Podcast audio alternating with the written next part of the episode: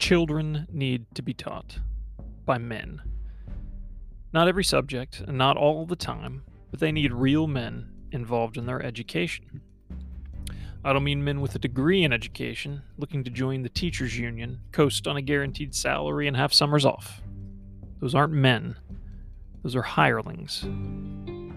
I mean men with deep knowledge of a subject, so much that it oozes from their pores. Preferably, they don't even need notes to teach. I mean men with a gravitas that comes from their experience. People are pulled into their orbit they can't help it. I mean, men who are called to be teachers. Not just anyone can be a teacher. A degree does not make someone a teacher. Children, especially boys, can spot a phony three miles away. They will only listen to someone they respect. This is one way you can evaluate a private school, for instance. How many men do they have teaching? How long have these men been teaching? Are these men upstanding citizens respected by other men in the community? Do they have children who respect them? Have they written books on the subjects they teach?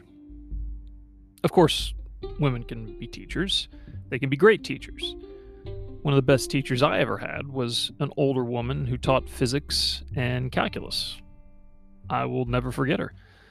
A good teacher leaves their mark. And that's the thing. Good teachers are rare. And women should not be our children's only teachers. Education should not be consigned to the feminine. Do you homeschool? Then you, as the father, should be directly teaching them something.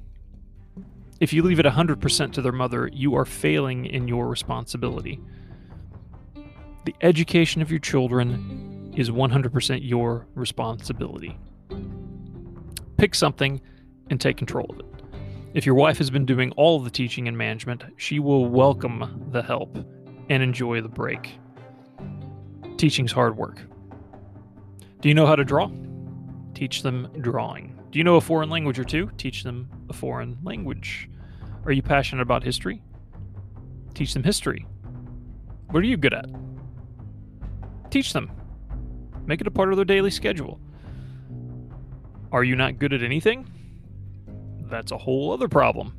So start there. Get good at something. And as you learn, teach your children. At a minimum, you should be reading to them every day. Get a good list of books and start going through them.